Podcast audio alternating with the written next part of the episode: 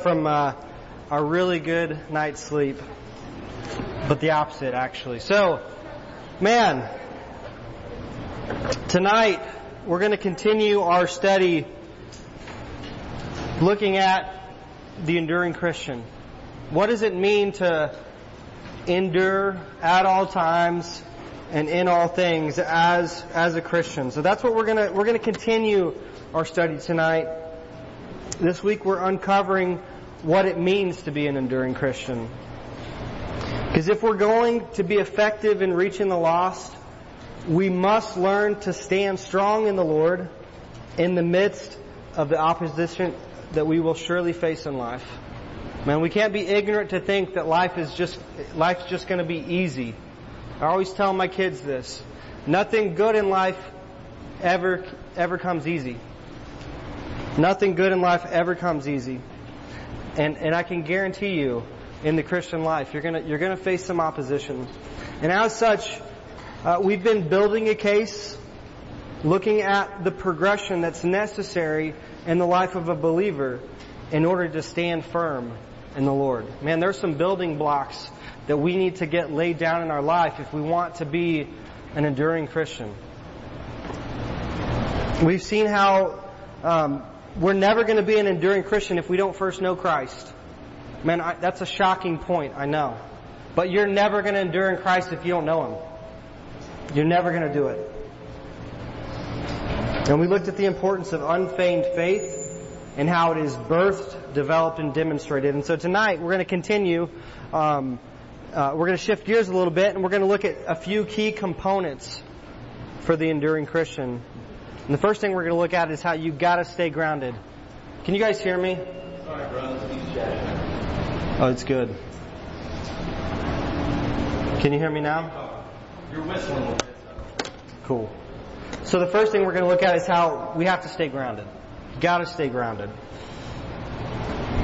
And then the next thing, my iPad locked me out.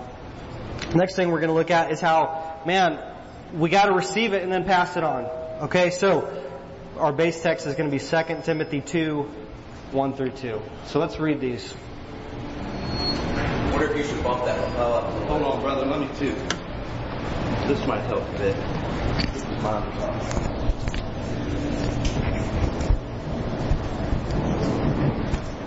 All right, we, are we good now? Check. Okay, cool. So, 2 Timothy 2, 1 through 2. Thou therefore, my son, be strong in the grace that is in Christ Jesus.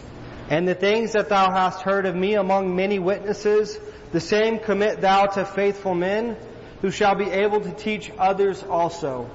Alright, so what's our TLDR for the night? What's our too long didn't read? The enduring Christian finds their strength in Christ alone, enabling them to be effective as both a disciple and disciple maker. Your strength comes from the Lord alone. This is, this is the necessary strength that we need to be a disciple that makes disciples. So let's pray. Lord, we come before you tonight. Man, I pray that you would give us a passion, Lord, to, to be, man, not just someone that believes in you, Lord, but someone who, who puts, man, we put our life in your hands. God, and we understand that our strength comes from you alone. And that we understand that the, the man, our best shot at, at, following Jesus with our lives is, is to, man, is to be a disciple that makes disciples. So Lord, I pray that you would speak to us tonight. I pray that we would, man, that we would, uh, not leave this place tonight the same way in which we walked in. Lord, we want to respond to what you're showing us. So I pray that we would respond tonight accordingly. And God, we love you. It's your name we pray. Amen. Okay, so we gotta stay grounded. That's the first thing. The first point for study is that, man, if we, if we want to succeed in the Lord, we gotta stay grounded in the Lord.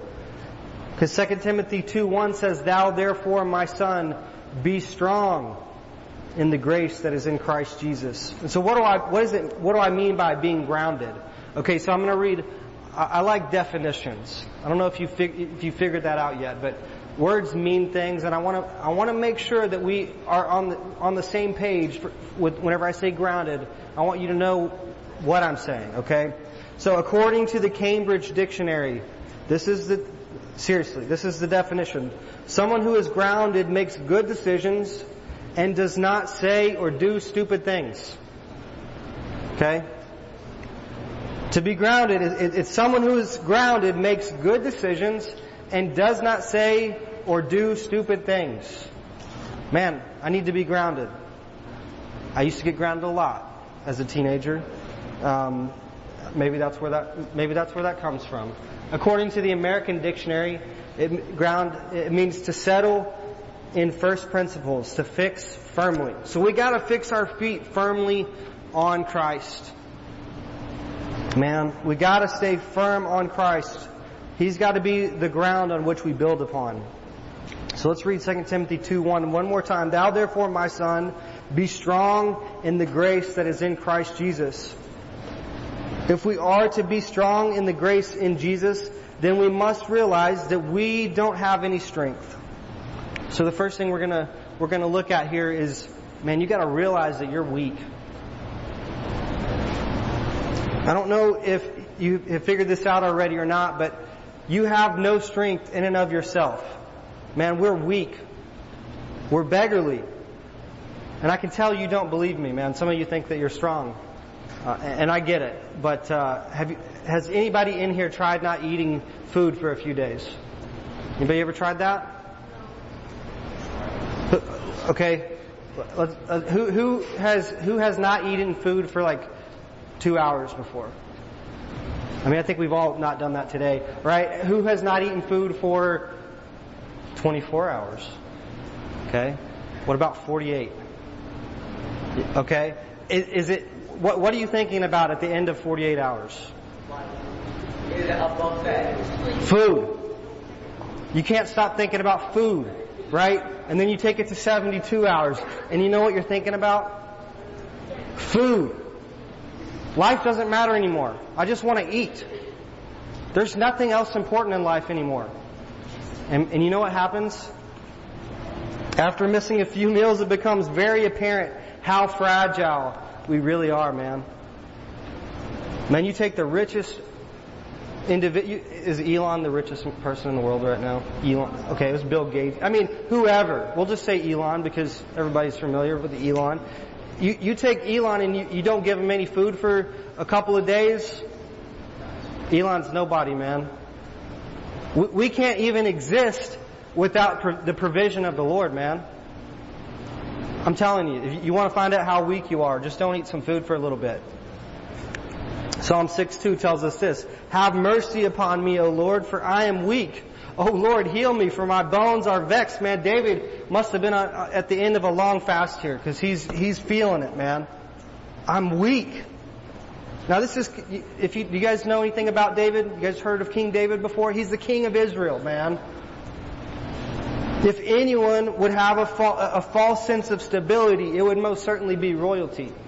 You understand that? If I were the king of, of the world power of the time, man, I, would have a hard time telling the Lord that I'm weak, man. But David understood he was weak. Even mighty King David exclaimed, Have mercy upon me, O Lord, for I am weak. This is a man that understands where true strength comes from.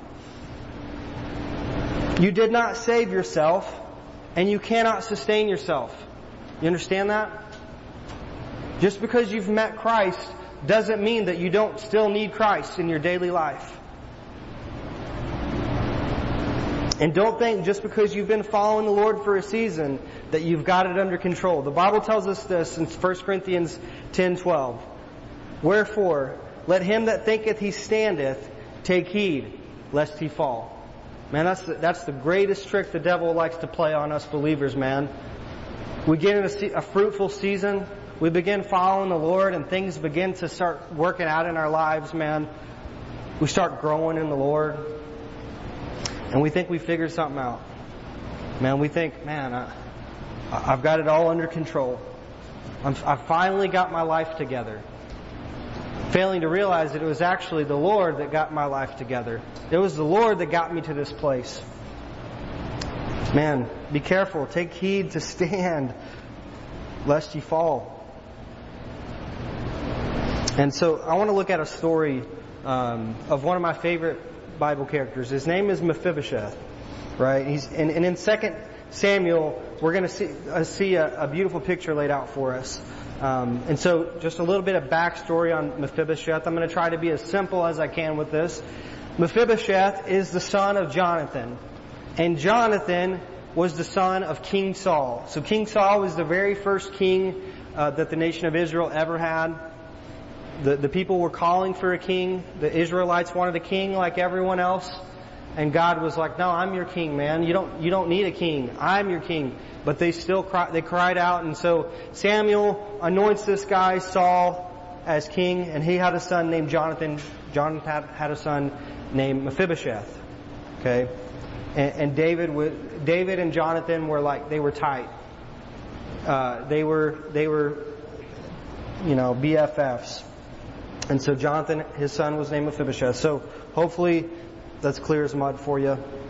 But what you got to understand is um, Saul hated David. He tried to kill him numerous times. And so, man, we've got this complex story going on. So we're going to pick up um, in the middle of it. And as we read, here's what I want you to think about. I want you to see yourself as Mephibosheth. Okay? And I want you to, to look at David as Jesus. Okay? So 2 Samuel chapter 4 is where we're going to start. We're going to do a lot of Bible reading tonight. I think you guys will be able to handle it. I think you guys are mature enough to handle this. 2 Samuel 4 4. And Jonathan, Saul's son, had a son that was lame on his feet. He was five years old when he was uh, when the tidings came of Saul and Jonathan out of Jezreel. And his nurse took him and fled, and it came to pass, as she made haste to flee, that he fell and became lame. And his name was Mephibosheth. And so what happens here is Mephibosheth, he, he loses function of his feet. And the Bible says he became lame. He's someone who, who now depends on someone for everything in life. One might say he is weak, possessing no strength in and of himself. Okay, so let's fast forward to 2 Samuel chapter 9. Verse 1 says, And David said, Is there yet any that is left of the house of Saul, that I might show him kindness for Jonathan's sake? And so at this point, right, Saul was the first king. Well, David, David became the king over Israel. And, and at this point, David is like, man, is there anybody left of the house of Saul? Anybody at all? Saul had died, Jonathan had died. And so that's where we pick up here. Verse 2 says, And there was of the house of Saul a servant whose name was Ziba. And when they called, uh, when they had called unto him David, or him unto David, the king said unto him, Art thou Ziba? And he said, Thy servant is he. And the king said, Is there not yet any of the house of Saul that I might, uh, may show the kindness of God unto him? And Ziba said unto the king, Jonathan hath yet a son, which is lame on his feet. And the king said unto him, Where is he? And Ziba said unto the king, Behold, he is in the house of Machir, Machir, I don't know, Machir, that's what we're going to go with. The son of, uh, of Ammiel of Lodemar, Lodebar. Then King David sent and fetched him out of the house of Machir, the son of, uh, of Ammiel of Lodebar.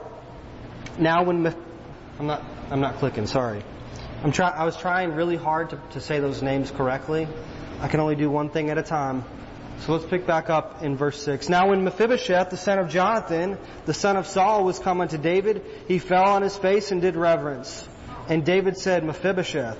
And he answered, Behold, thy servant. And David said unto him, Fear not, for I will surely show thee kindness for Jonathan thy father's sake, and will restore thee all the land of Saul thy father and thou shalt eat bread at my table continually. And he bowed himself and said, This is thy ser- or what is thy servant that thou shouldest look upon such a dead dog as I am? Man, Mephibosheth had that dog in him, you know. This is a beautiful picture of salvation, man. David, the king, wants to show the kindness of God to the family of his enemy. Man, that, that reminds me a lot of Jesus Christ, the King of Kings, who wanted to show the kindness of His Father to the children of His enemy, man.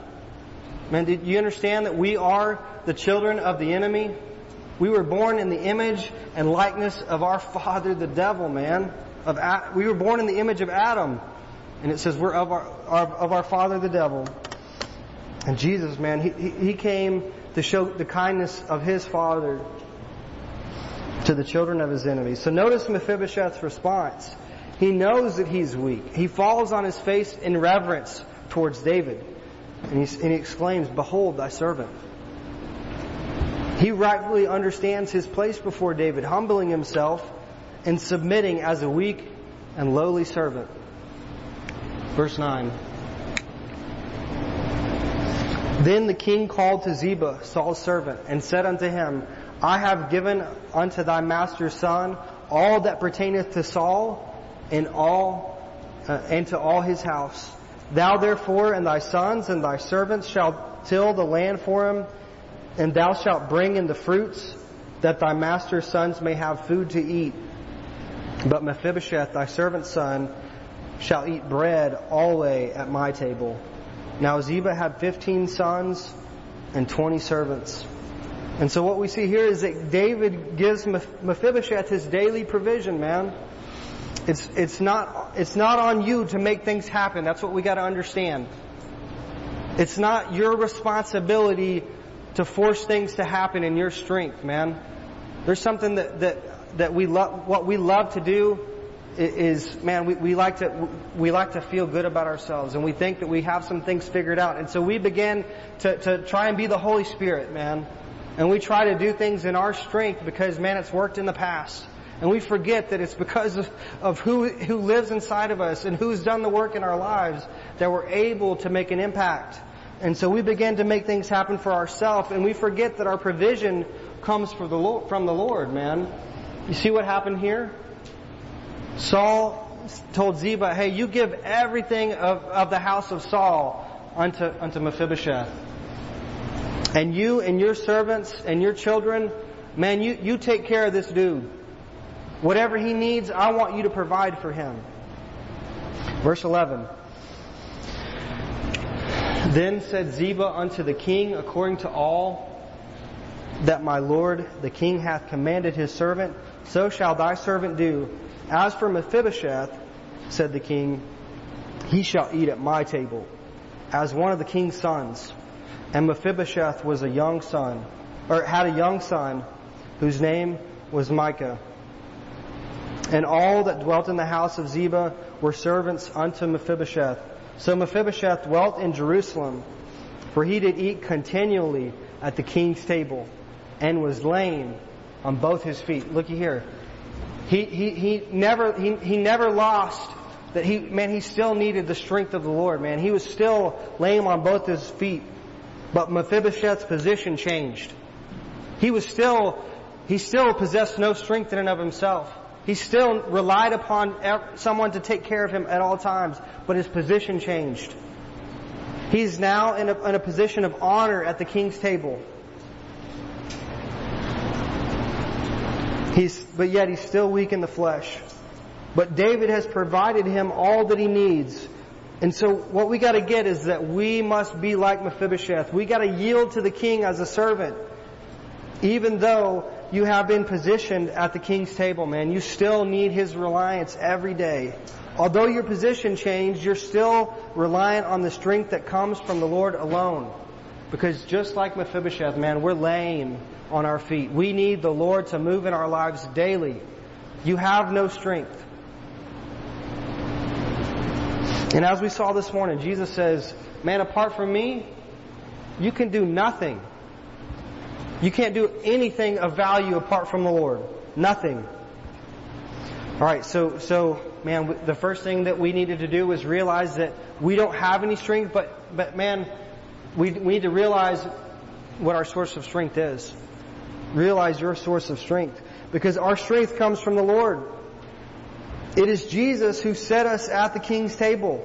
It is Jesus who provided our daily bread. It is Jesus who strengthens us. Just like Mephibosheth, we are fortunate to be in the situation that we find ourselves in, man. It is all because of what Jesus did for us that we're able, able to dwell with the King. But we must stay grounded. Remain dependent on the grace of the Lord for, for sustained strength. 2 Timothy 2.1. Now we're gonna, we're, we're gonna keep harping on what it says here. 2 Timothy 2.1. Thou therefore, my son, be strong in the grace that is in Christ Jesus. Our spiritual sustenance hinges on our dependence in Christ. As we read these verses, man, we're, we're going to go through uh, to Colossians 3, and as we read these verses, I want you to walk, there's a progression that happens. I want you to understand the way that this thing breaks down. Because a lot of times as Christians, man, we love to do what, what is said in Colossians 3, but sometimes we do it out of order. And hopefully the order will, will bring some clarity for us in, in, in our journey of staying grounded. Colossians 3 verse 1 says, If ye then be risen with Christ, seek those things which are above, where Christ sitteth on the right hand of God. So the first thing that God tells us to do here is to seek those things which are above. Set your affection on things above, not on things of the earth. For you are dead, and your life is hid with Christ in God. When Christ, who is our life, shall appear, then shall ye also appear with him in glory. Now we now we get to the part that we always what, what we always like to do first, man. Mortify therefore your members which are upon the earth: fornication, uncleanness, inordinate affection, evil concupiscence, and covetousness, which is idolatry. For which things sake the wrath of God cometh on the children of disobedience, in the which ye also walked sometime when ye lived in them. And so what I want you to see is that our natural desire Uh, is typically to go after the flesh in our own power, man. We, we, we recognize a problem in our life. We recognize a sin issue in our life. Man, I don't know what that is for you. I don't know if that's, that's lying. I don't know if that's substance. I don't know if that's relationships, lust, whatever that may be. We recognize, man, that's not, that, that doesn't belong in my life. And so our first inclination is to attack it, man, to mortify it. Man, so we read verse 5, and mortify therefore your members which are upon the earth. Go to war with the flesh, man. But, but we totally forget what he told us before, man. First things first, seek the things above. Set your affection on things above, not on earthly things. Because once we've done that, man, then we have the, the strength and the power to mortify the flesh. We, this is a spiritual battle. It's not a physical battle. We go to war with the flesh in and through the power and strength of the Lord. Man, I love this picture. You guys know the story of Peter walking on water? Okay, what, so, man, I, I oftentimes think about that, like, the storms in life and, and, and the sin issues in, of life, man. A lot of times, uh, we're, we're just like Peter, man. And, and, and when Peter's looking at Jesus, what's he doing? He's, he's, he's doing the impossible, right? He's, he's walking on water. He's weathering the storm in his life. He's overcoming the obstacles, man. He's, the, the limit, the physical limitations are removed and, he, and his weakness is, is stripped away from him because his eyes are fixed on Christ. The source of his strength is the Lord alone. And he's able to do the impossible, man. But, but what happens when, when Peter takes his eyes off of Jesus, man? He, he begins to do, he begins to do the battle in the flesh. He begins to realize and recognize what he's doing, and, he, and it freaks him out, man. Could you imagine? You're just like in the ocean, and, and you're walking on it, and then you realize what you're doing. Man, that's what, and, and that's what happens in our life a lot of times. We take our eyes off of Christ and we try to fight the battle ourselves. And just like Peter, man, we begin to sink. And, and but man, first or Corinthians, Colossians three, man, it tells us it tells us the key to go into war with the flesh. And of course, I love this is one of my favorite chapters of the Bible. It goes on to talk about putting off the new man and putting on the new man, but it all starts with setting our affection on the Lord, man. I've got to, I've got to get with the Lord. I've got to seek His counsel. I've got to rely on Him to be the source of my strength to overcome the flesh. Man, you can't overcome the flesh in the flesh. It's not possible. So let's check out 2 Corinthians 12. Paul keys, uh, keys us into the source of, of his strength, right? And, and the spoiler here is that it's the grace of the Lord. 2 Corinthians 12. Unless I should be exalted above measure through the abundance of the revelations. Uh, so, okay, so let me give you a little bit of context here. Paul is talking about, um, he's talking about how God has, God has revealed some things to him. Paul's a special cat, man. Not, not, no, nobody else in history got the treatment that Paul got. He's an apostle out of due time that God called to reach you and me. God called him to, to reach the Gentiles, and so he, he got some special treatment, man. Uh, he was discipled by Jesus Christ, man. And, and, and, so he's talking about this, and he says, Unless I should be exalted above measure through the abundance of revelations, there was given to me a thorn in the flesh, the messenger of Satan to buffet me, lest I should be exalted above measure. So Paul, Paul needed something to keep him in check, man. To let him know, hey, uh, yeah, I, I, I did, I, I want to use you in this mighty way, but you're still just a man. You're still just a man. There's nothing, there's nothing special about you other than the fact that uh, you yielded yourself to me. But, so God gave him a thorn in the flesh to keep him humble.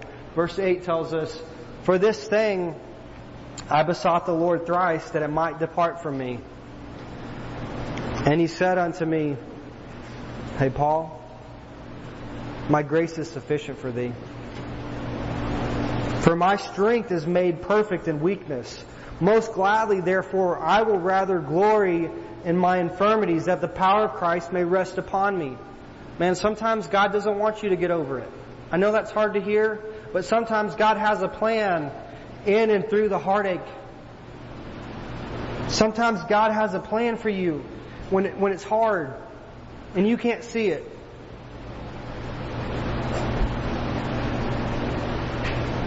But my grace, Jesus says, is sufficient.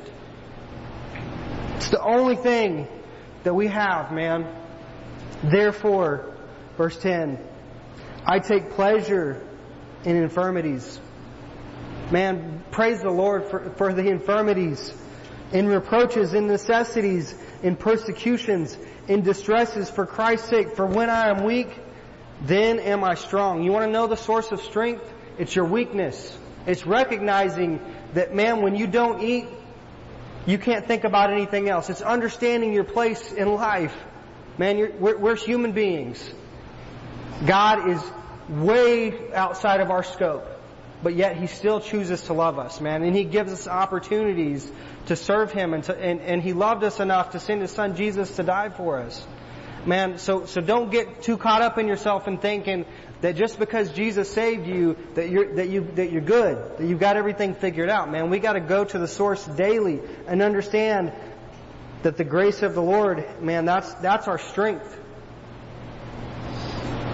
The grace of the Lord is sufficient. It's when you are weak that you're true, that you truly depend on the Lord, man. Because if life's always roses, why do you need the Lord, man? That's why, that's why our country is, is just deteriorating at a rapid pace, man. Even the poorest of poor in our country is, is in the top 10% of, of wealth in the, in the world, man.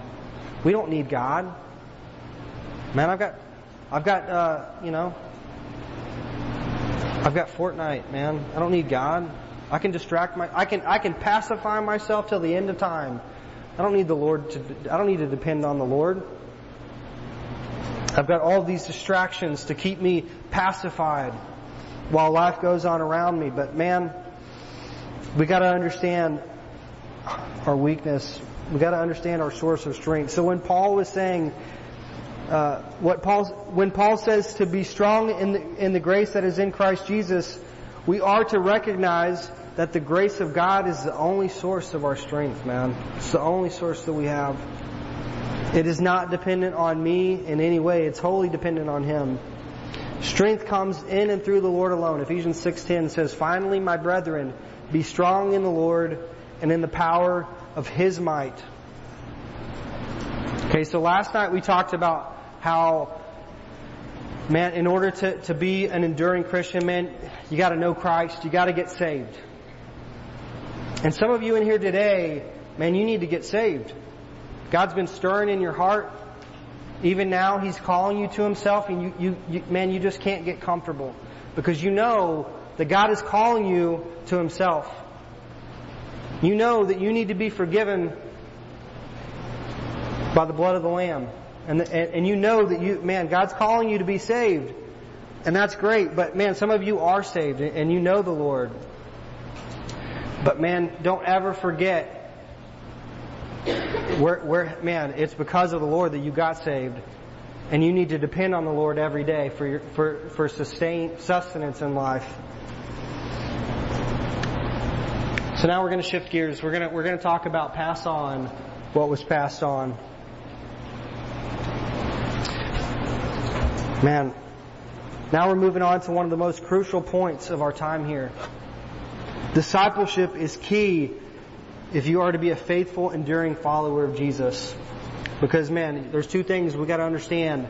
You need a mentor. And you need a mentee. These two points go hand in hand. You cannot have discipleship in the flesh. You, might, you, you, you may know some things, but discipleship is not about what you know.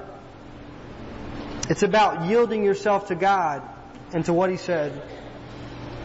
The more you know, man, it's just more of an opportunity for you to yield. Discipleship's not about what you know.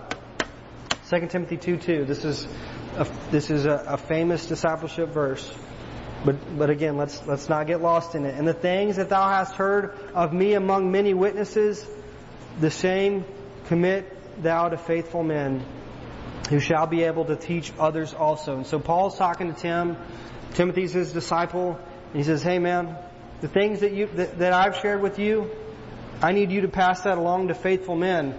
And you need to make sure that those faithful men, they're passing it along to others also. Because here's the thing, man. We're always one generation away from, from everything falling apart.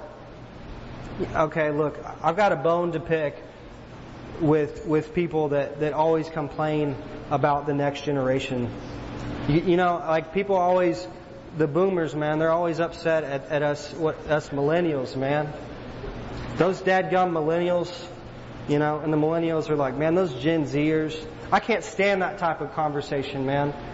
I can't stand it because you know what they're, what they really, what, what they're really saying is, is we failed. Man, us boomers, we failed, man. That's what they're saying. They don't realize it though, right? Because the reason that us millennials are the way we are is because we, because you didn't, you didn't take my hand and show me. You didn't teach me how to be an adult. You didn't teach me right and wrong. You left me to my own devices, right?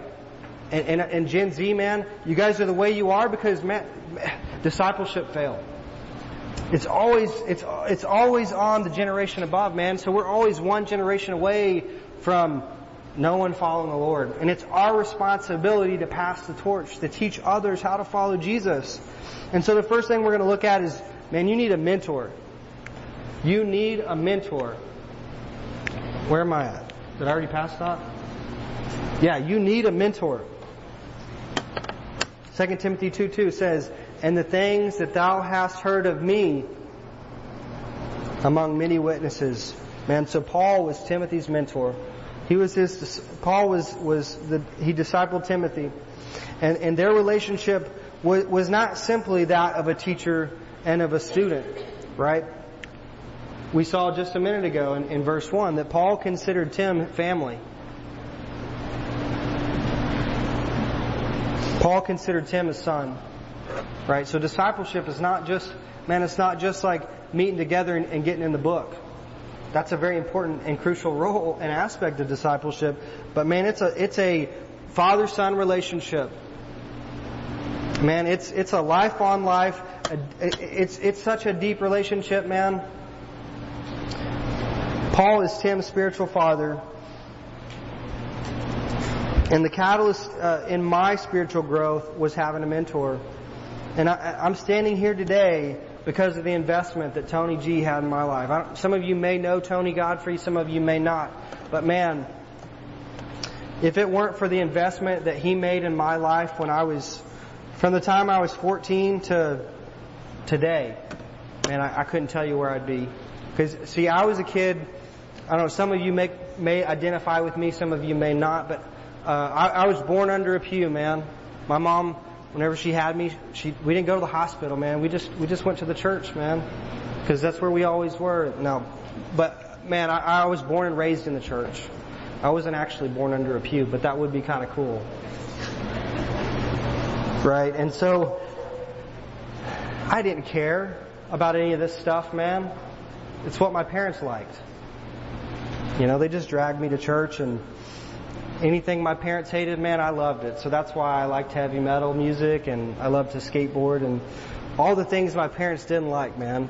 And uh, so when I'm 14, this dude moves in and uh, man, he's he's this bald dude and he tries to talk to me about how he used to skateboard and how he liked heavy metal.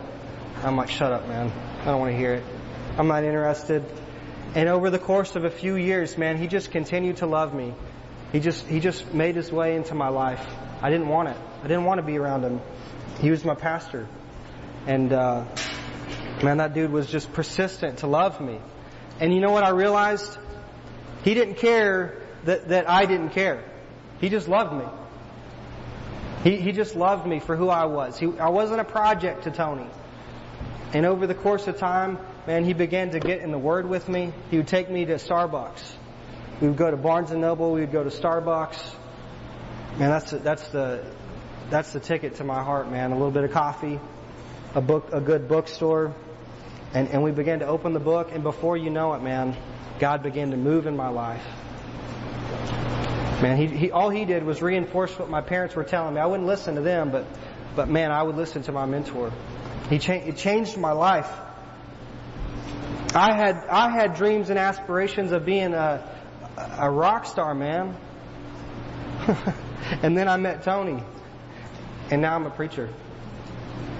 What, man? I'm telling you, I would not be standing here today if it weren't for Tony Godfrey. Man, I I can't understate how important and pivotal, and I, I guarantee you, all of the adults in here would testify of the importance of their disciple in their life and what it means to them to have a mentor. And you need one. It doesn't matter how old you are, you need a mentor. Discipleship is essentially, or is essential in all aspects of life if you want to succeed. Because here's what it is. It's an opportunity to learn from someone who has already figured some things out. It's an opportunity to learn from mistakes without even having to make them. Listen, listen to this.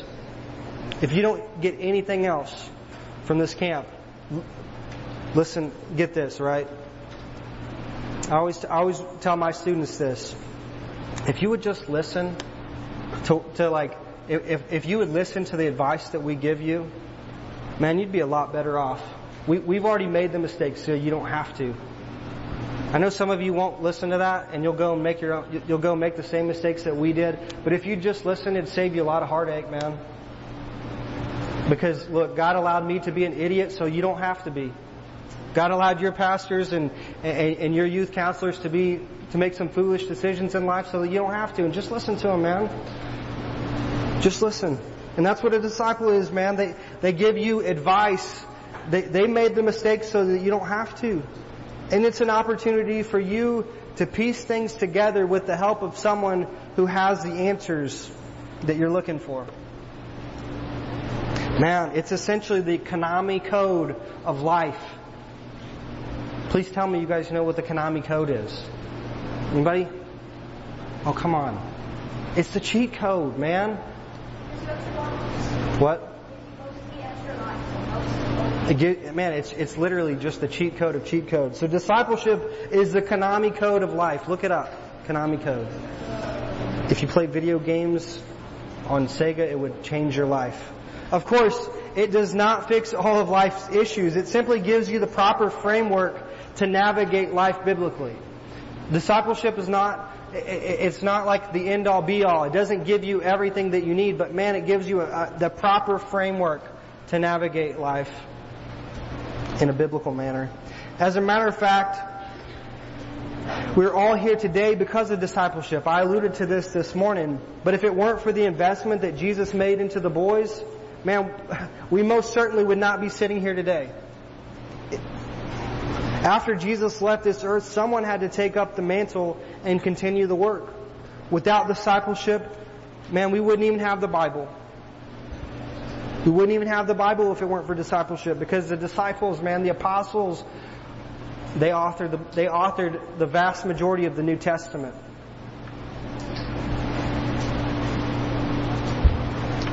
Man, don't think about it as if it's just some program that your church has to offer. It's life on life. Someone showing you how to biblically follow Jesus. If you let it, discipleship will change your life. Man, don't get me wrong. The most important decision you can ever make is trusting in the death, burial, and resurrection of the Lord Jesus Christ for your salvation. But man, if you want to live a life, a prosperous life in Christ, you need a mentor. You need to get discipled. The Bible is full of examples of spiritual mentors. Elijah and Elisha. Paul and Timothy, Jesus and his boys. You can see his, this principle all the way back in Exodus with Moses and Joshua.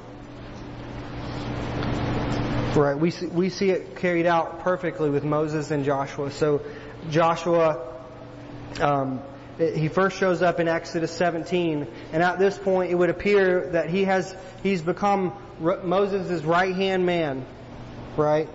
In Exodus 17. And by Exodus 24, we see that Joshua uh, is referred to as Moses' minister. And Moses rose up and his minister Joshua. And Moses went up into the Mount of God.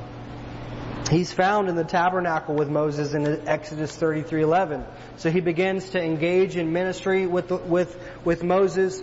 Moses is taking him with him everywhere he goes, man. He's teach, he's showing him the ropes. He's training him up because Moses is going to die someday. And someone's got to lead the people. Moses takes Joshua along with him on his faith journey. Verse 11 of Exodus 33 says, And the Lord spake unto Moses face to face as a man speaketh unto his friend. Listen, God wants to speak face to face with you in the book as a friend. That's incredible news. And he turned again unto the camp, into the camp, but his servant Joshua, the son of Nun, a young man, departed not out of the tabernacle. Joshua couldn't get enough. And finally, you can see that by the end of Deuteronomy, Joshua, Moses' mentor, his disciple, will be taking over the reins, leading the people into the promised land. Verse 30, or Deuteronomy 31, 1. And Moses went and spake these words unto all Israel. And he said unto them, I am an hundred and twenty years old this day, and I can no more go in and uh, go out and come in, as the Lord hath said unto me, Thou shalt go not go over this Jordan, and the Lord thy God he will go over before thee, and he will destroy these nations from before thee, and thou shalt possess them. And Joshua he shall go before thee, as the Lord hath said. And so what we see in the story of Moses, uh, Josh, Moses and Joshua is, is the power of discipleship. It is apparent that Joshua was taken under the wing of Moses and shown how to lead the people. And as a result, Joshua is, is able and ready to be used by God to lead the people. Man, imagine, imagine what it would have been like if Moses just would have died. I mean, I can't tell you the number of Israelites at this time, but man, imagine a multitude of people with no leader. Imagine if Moses would have just taken what he, taken what he knew to the grave. Man, those people would, those people would have perished in the, in, in the desert, man. But Moses knew he needed to make a disciple. He needed to train up a Joshua, man. You need a Moses in your life. You need to have a Paul in your life. Someone to come alongside you and teach you the Word of God someone to teach you how to follow Jesus with your life. You need a spiritual mother or father. Right? And so, man, if you, if you, if you need a mentor, If you needed someone to come alongside you and show you how to follow Jesus, man, seek out your counselors today. Seek out your youth leaders, and I guarantee you they can they can they can put you on the right path of man having someone to, to pour into you. It's so important. I can't understate it. And the next thing we need to see is that you need a mentee. Right? You need to begin to invest in somebody. Because look, my mom used to always tell me this, Mason, don't be a constipated Christian. Right? You know what you know what that means? You know what it means to be constipated, right? You're just you're just consuming but you're never getting rid of anything, right? And so a lot of times in the faith we just consume, man. We love having Bible studies. We love we love just just getting the word, but man, if we don't do something with it, if we don't begin to share it with others, man, we just get backed up. And you know what happens when you get backed up, man? You just feel terrible and you begin to stink. So you need a mentee. You need someone to invest in. After you have been walk, uh, have been walking with someone in discipleship, the time comes for you to pass it on. This is where discipleship truly begins to take root in your life when you begin to instill it in someone else. Because after after uh, it was passed down from Paul to Timothy, it's man Timothy's to pass it on to faithful men. He says, "The same commit thou to faithful men, who shall be able to teach others also." So Paul tells Tim to take the things that he taught has taught and passed them on because this is so important. It is essential that we're always investing in the next generation. Because again, without without this this next generation, man, some we're, we're just going to drop the ball. We're just going to drop the ball, and we don't want to do that. Don't let that happen. Heed Paul's advice and pass this, pass on the stuff. Another key principle to grasp is found in 1 John 2 6. He that saith he abideth in him ought himself also so to walk, even as he walked. I told you guys this morning about how 1 John just, God used that book to, to speak to me for the first time in my life. And whenever I read this verse for the first time, man, it shook me.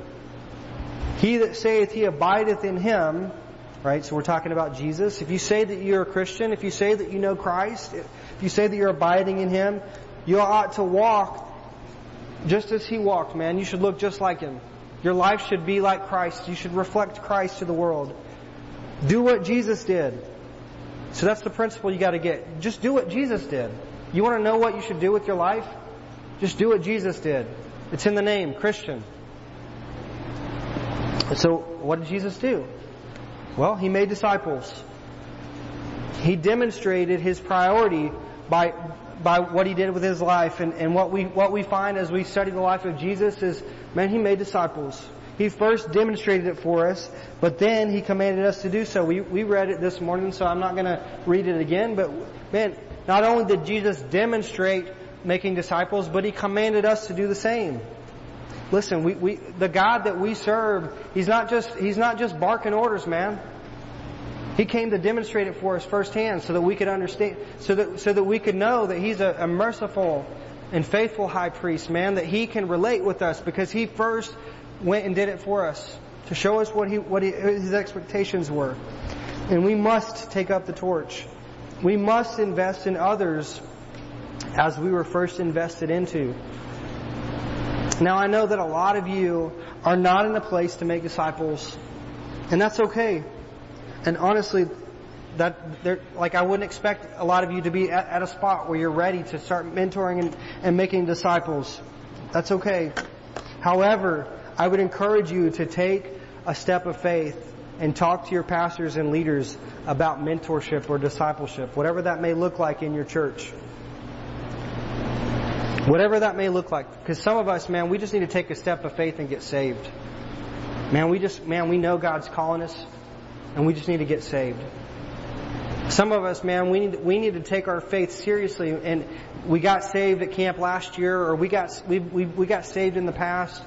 But man, we just need to take that next step of faith and begin to, man, to recognize that, man, I can't do anything without Him. Apart from me, you can do nothing. And we need to begin to, to rely on the grace of the Lord in our life to be our strength. Man, some of us, man, we need, we need to get it, man, begin to pray about someone mentoring us.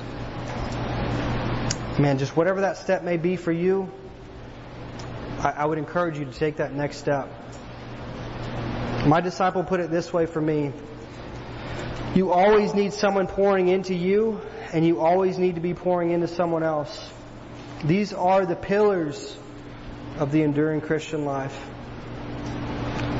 So, in conclusion, do you see the progression that we're, that we're working on here? The enduring Christian starts with a genuine, unfeigned faith. And that faith is sustained and strengthened by the grace of the Lord. And it's cemented through the process of discipleship by the investment of others in our lives and our lives into others. And so, man, we're building a case um, for what, what it looks like to be an enduring Christian. And like I said, man, we, we need to make some decisions tonight. We need, we need to step out in faith and just trust the Lord, man. Whatever that me- next step may look like for you, man, I would encourage you and contemplate that and pray about that. Lord, we come before you tonight. Man, I'm so thankful for your word. I don't have to wonder what you've called me to. All I've got to do is, is read, read the Bible. And you show us, you show us your plan, man. You show us everything that you've called us to. And I'm so thankful for that, Lord. And I'm so thankful to know that, that you have, have made a way for me to be your son. And Lord, I pray for any student out there tonight that uh, they don't, they're not your son, they're not your daughter. Lord, I pray that today they would, man, they would get that right. They would reconcile that and they would understand that, that you're calling them to salvation, Lord. And for, for those that, that know you, Lord, I pray that they would take that next step of faith. They would just trust you with their lives, God. Because what else do we have? And Lord, I pray that, man, that you would just do the work that only you can do tonight. God, we love you, and it's in your name we pray, Lord. Amen. Keep your for a minute. Um, the even before we started the, the preaching and the. Uh, a couple of things that really stood out. I